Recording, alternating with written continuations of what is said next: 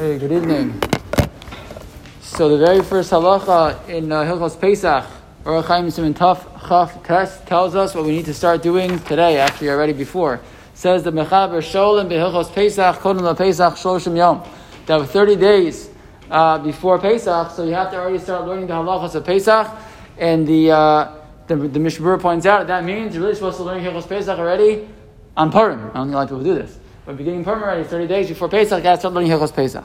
And why is it? Uh, so it's because Mishnah points out that uh, Moshe Rabbeinu, on Pesach, on, on actual day of Pesach, he taught the halachas of Pesach Sheni, which is already not going to be for another 30 days. So he taught the halachas of Pesach Sheni on Pesach, which are many fewer halachos, certainly when it comes to Pesach itself, which has just an abundance, so so many halachos. There's, there's no there's no uh, holiday that has, has, many uh, simanim uh, Aruch as Pesach.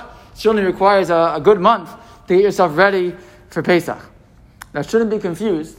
That's true in terms of the halach, in terms of halachas of Pesach. That doesn't mean it takes a month to get your house ready for Pesach. It's different, Charlie. It takes much, much less time than that. We'll talk about that a different time. Um, fine. And he talks about there an interesting question: Does uh, Shloshim Yom Kol apply to every yontif?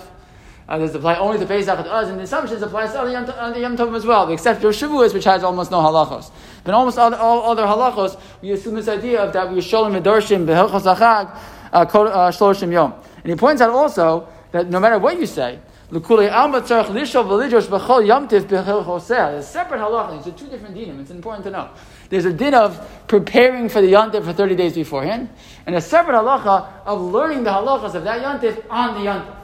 So meaning that the, when a person sits down to learn on Pesach, you should learn something of Hilchos Pesach as part of your learning uh, during the Yontif. In fact, some point out even that a person should do the same thing on Shabbos. As an Indian to learn Hilchos Shabbos on Shabbos, the same thing because when you're involved in that mitzvah, you should be learning learning that mitzvah. And this is part of the idea why we have you know Shabbos HaGadol specifically by, by Pesach and not by other Yom because again there's so many things to learn to prepare for that Yontif. But he points out at the end, uh, he writes also. Um,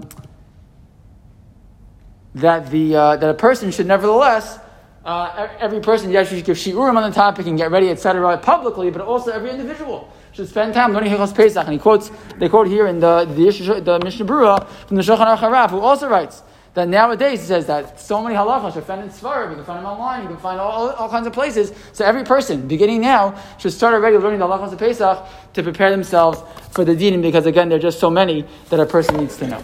The Ramah continues and writes, "Minag likdos chitim lechalkan la'aniyim l'tzorich Pesach," and there's a minag to uh, to purchase, uh, literally to, to purchase uh, the actual wheat for uh, for aniyim, for those who can't afford it, for Pesach to have to have matzah. And the Mishnah Berurah points out, obviously, that in his day they didn't give out they didn't give out wheat, they gave out flour.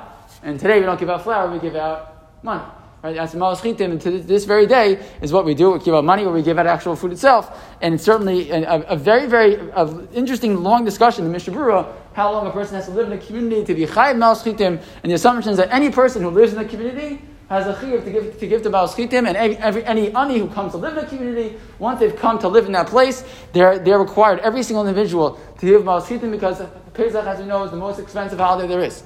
And to, uh, to uh, begin giving Schitim, to make sure that every single person has what they, what they need, is certainly a, a, a tremendous mitzvah, and therefore uh, we should again be, begin Sholem Vidorshim in the hill of Pesach and begin to get ready to give Maos Chitim and get ourselves ready now for 30 days from now, be ready for Pesach.